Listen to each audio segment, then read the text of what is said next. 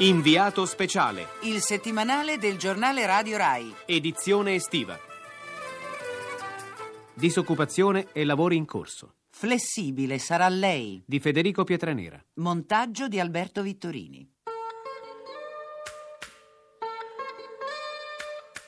Io sono attualmente un anno disoccupato, ho fatto tanti tentativi, risposte quasi niente, scrivo dappertutto con referenze di camerieri. Eh, Io sono qualificato in cameriere chef de rank in albergo, però mi accontenterei anche di un ristorante. Mi piacerebbe lavorare sempre, no, come mi fanno il contratto mi devo accontentare. Uno cerca sempre di trovare una cosa meglio per sé e per la famiglia, perché sono sposato e ho anche un bambino.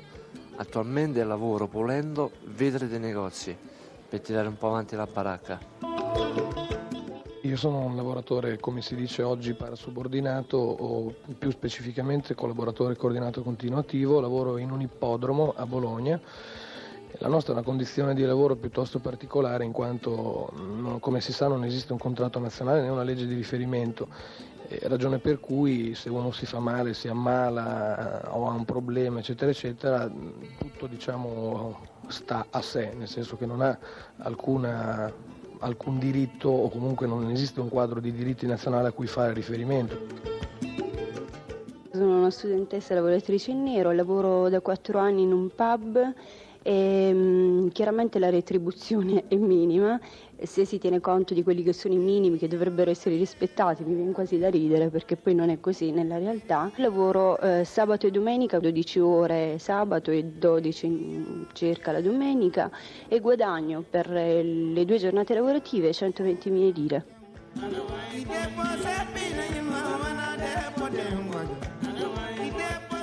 Viaggio nel mondo del lavoro o del non lavoro, dello scarso lavoro o del lavoro illegale in Italia, dove le attività produttive si sono messe al passo con la globalizzazione dei mercati e le aziende richiedono sempre più alla forza lavoro impiegata una cosa innanzitutto, flessibilità. Cominciamo questo viaggio dal lavoro interinale o temporaneo. L'anno scorso con la legge 196, detta legge Treu, sono state legalizzate in Italia le agenzie di lavoro interinale. Quelle autorizzate sono 27. Come funzionano? Ricevono richieste dalle aziende che hanno bisogno di lavoratori temporanei, li trovano e glieli mandano. Il lavoratore diventa dipendente dell'agenzia che all'azienda richiedente ricarica un costo intorno al 20-25%. Maura Nobili è la responsabile in Italia della Manpower, multinazionale americana, la più grande agenzia di lavoro interinale del mondo. La flessibilità in Italia con la legge eh, 196, la famosa legge Treu, viene finalmente regolamentata perché la flessibilità c'era, era una flessibilità grigia, nera, eh, di diverso tipo. La legge Treu ha dato due opportunità, quella dell'assunzione del lavoratore per la durata della missione, finita la missione eh, il lavoratore cessa attività, ritorna libero, può lavorare per Manpower, può lavorare per altre persone. E in effetti è il modo col quale abbiamo iniziato. La legge ha dato una seconda importantissima eh, opportunità e credo che è la cosa più innovativa di questa legge. Manpower potrà assumere i lavoratori che andranno in missione a tempo indeterminato. Lo faremo, lo faremo soprattutto quando il, il mercato sarà maturo, assumeremo a tempo indeterminato quelle professioni o quei lavoratori per i quali vedremo un percorso di crescita. Il lavoratore temporaneo eh, normalmente eh, richiede una tutela sindacale o tende ad autogestirsi anche sotto questo profilo? In effetti eh, il lavoratore temporaneo finché non decide che è una scelta eh, non pensa a- alla tutela. Noi offriamo ai nostri lavoratori l'iscrizione al sindacato, per cui siamo molto propensi alla creazione di un sindacato di lavoratori temporanei. Sentiamoli questi lavoratori che vengono a cercare un contratto a tempo. Uno per la verità l'abbiamo già sentito all'inizio, era quel cameriere disoccupato da un anno disposto ad accettare anche un contratto di pochi giorni pur di fare il suo mestiere. Sentiamone altri che hanno situazioni molto diverse. Lei perché è venuta in un'agenzia di lavoro interinale, di lavoro temporaneo? Ho avuto delle difficoltà di lavoro eh, molto recenti in quanto è deceduto il mio titolare. Io sono sposata, ho una bambina di 8 anni e, e mi trovo appunto all'età di 38 anni eh, praticamente a dover riaffrontare vecchi problemi eh, di lavoro, di occupazione. Quindi lei è forse più interessata a un lavoro part-time o comunque temporaneo anche per stare più vicino alla bambina? Certo, mi, mi dà la possibilità di organizzarmi per brevi periodi, quindi trovare magari una babysitter soltanto non so, per un mese e poi magari tornare ad occuparmi della bambina, della famiglia. Tu che, che, tipo di lavoro svolgi e che cosa cerchi?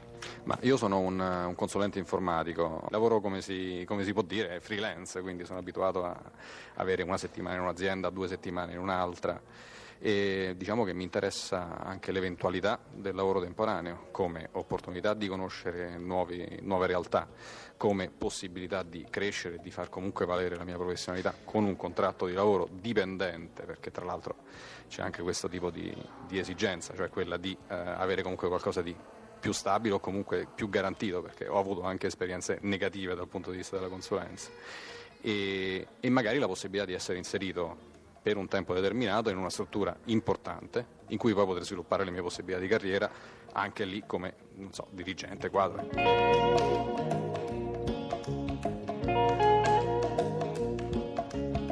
Seconda tappa del nostro viaggio, affrontiamo il parasubordinato. Che cos'è? Una nuova realtà, o meglio una serie di nuove realtà di lavoro, rette da tipi di contratto diversi da quello di lavoro subordinato. Cambiano, sempre in nome della flessibilità, anche le modalità di svolgimento della prestazione, come ci spiega Aldo Amoretti, segretario generale della Filcams CGL. Da tempo nelle imprese cominciano a vedersi lavoratori che non hanno vincolo di orario, il lavoro che svolgono non è comandato dalla gerarchia aziendale, con l'azienda si impegnano a svolgere un'opera, un'attività che dia un risultato entro un determinato tempo, ma questo risultato lo realizzano con libertà e con autonomia e con loro responsabilità, senza vincolo di orario, senza eseguire ordini sul come realizzare la loro opera. Quali sono le forme contrattuali che intercorrono tra questi lavoratori parasubordinati e i datori di lavoro? Finora c'è di tutto c'è delle volte un contratto vero e proprio firmato dai due soggetti, qualche volta l'azienda manda al soggetto una lettera di incarico dove sono definite le condizioni e il lavoratore si limita a firmare per accettarle. Noi pensiamo che ci sia in questo tipo di tendenze una grande forzatura delle norme si è molto fuori legge perché si pretende di assimilare questa prestazione, questa figura a quella del libero professionista.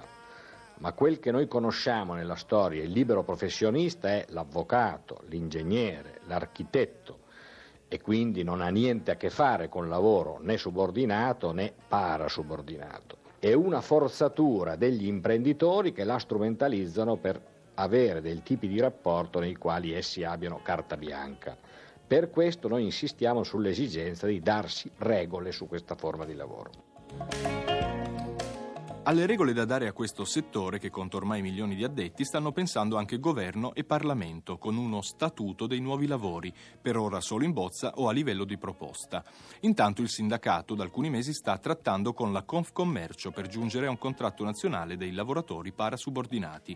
Basilio Mussolina, assistente per le relazioni sindacali del presidente di Confcommercio, Billet. Certamente siamo interessati a regolamentare questo nuovo mondo del lavoro, con il sindacato stiamo lavorando molto intensamente, eh, ci sono eh, delle difficoltà legate soprattutto al timore che esprime eh, il sindacato che noi vogliamo destrutturare il mondo del lavoro.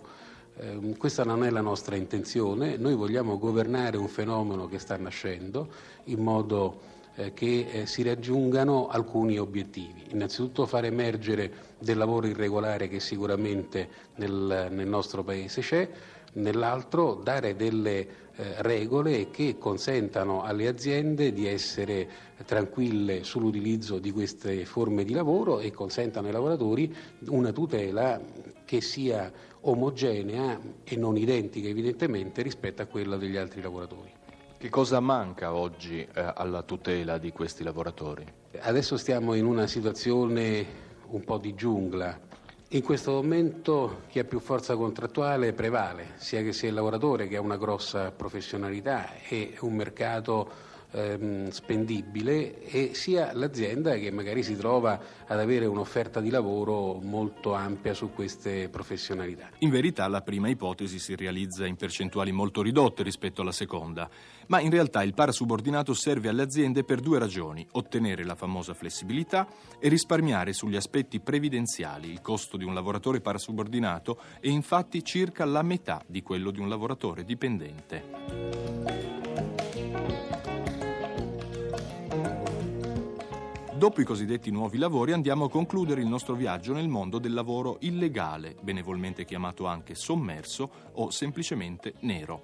Giuseppe Guagnano, segretario della Filtea CGL della provincia di Lecce. Noi abbiamo mm, diverse situazioni di nero, c'è il nero nero incontrollabile, poi abbiamo una parte di nero e mi riferisco soprattutto al controllo di quelle aziende che non viene mai avvicinato da parte dell'ispettorato del lavoro e che sfunge al controllo del sindacato, che è un nero fittizio, cioè un, un nero parziale, cioè lì si gioca molto sulle ore di lavoro che vengono dichiarate sulla busta paga. Cioè, normalmente un, un, mese di lavoro corrisponde a 170 ore lavorate, e normalmente sono buste paghe invece di 70-80 ore. Poi teniamo un altro tipo di nero dove il tutto in maniera apparente sembra che sta nella legalità, dopodiché c'è un accordo che la dipendente a fine mese dopo che intasca l'assegno quindi per le ore corrispondenti in busta paga deve tornare all'azienda 200-300 mila lire. Qui diventa molto difficile poter intervenire sia da parte delle istituzioni che da parte del sindacato perché c'è questa forte solidarietà tra azienda e dipendente. Quando un'impresa che lavora in nero viene individuata, il sindacato propone all'imprenditore per mettersi in regola quello che viene chiamato contratto di emersione. Si condona il passato e il datore di lavoro si impegna che nel giro di alcuni anni si metterà in regola con il contratto nazionale di categoria. In cambio, oltre al condono, gli si concede una certa gradualità. Pagherà cioè retribuzione e contributi al 60, poi al 70, poi poi all'80% fino a raggiungere i livelli previsti dal contratto nazionale. Su circa mille aziende che teniamo in provincia di Lecce, ad oggi eh, circa 400 aziende hanno acquisito il contratto di gradualità.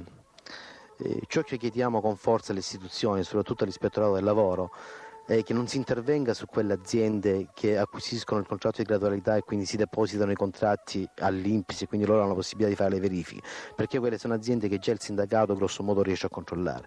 L'intervento che chiediamo invece è sulle restanti 600 aziende che di fatto dovrebbero applicare il contratto nazionale, ma tutti quanti sappiamo che sfuggono al controllo. Siamo venuti al sud, in Puglia, non perché il lavoro nero sia solo qui. Esiste fortissimo in tutta Italia, è calcolato al 25% del prodotto interno lordo. Solo che al nord o è un secondo lavoro o a lavorare in nero sono soprattutto gli extracomunitari. A Francavilla Fontana, invece, in provincia di Brindisi, nelle tristemente famose camicerie, il cui frastuono potete sentire in sottofondo, lavorano le ragazze del luogo, da quando hanno 16 anni e, a volte contro legge, anche a 13. Al proprietario di una di queste camicerie chiediamo che cosa ne pensa lui del lavoro nero. Io penso che sia una cosa che non dovrebbe esistere, però essendo che ci mettono in condizione di farlo per forza, è una cosa che ci costringono a fare, sia lo Stato, sia la legge locale, il lavoro legale cosa ci dà? Pagare sempre tasse e non ce lo possiamo più pagare. Ma insomma, lei quanti lavoratori ha in nero in percentuale? Ma per questo istante nessuno, ma forse deciderò di averne una ventina, forse. Se le cose vanno così le farò, se non di più.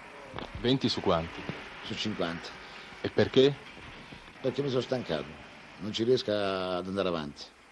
Con tanti problemi aziendali, con tanti problemi di, di, di tasse, con tanti problemi di banca, con tanti problemi di insoluti, di pagamenti che non fanno i clienti.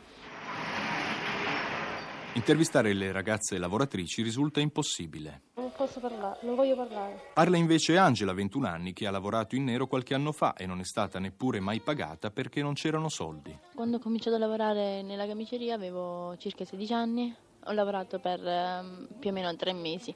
Cominciavo la mattina sei e mezza alle 7 fino alle 3 del pomeriggio e poi dalle 5 alle 7 e mezza circa.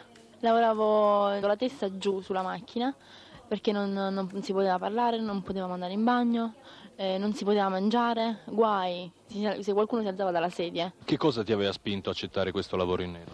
Eh beh, quando si ha bisogno di soldi si è disposti a fare tutto, insomma. Tu hai dei fratelli? Sì, ho un fratello più grande e una sorella più grande. E mm, siccome non ho un padre, quindi c'era bisogno di soldi, insomma.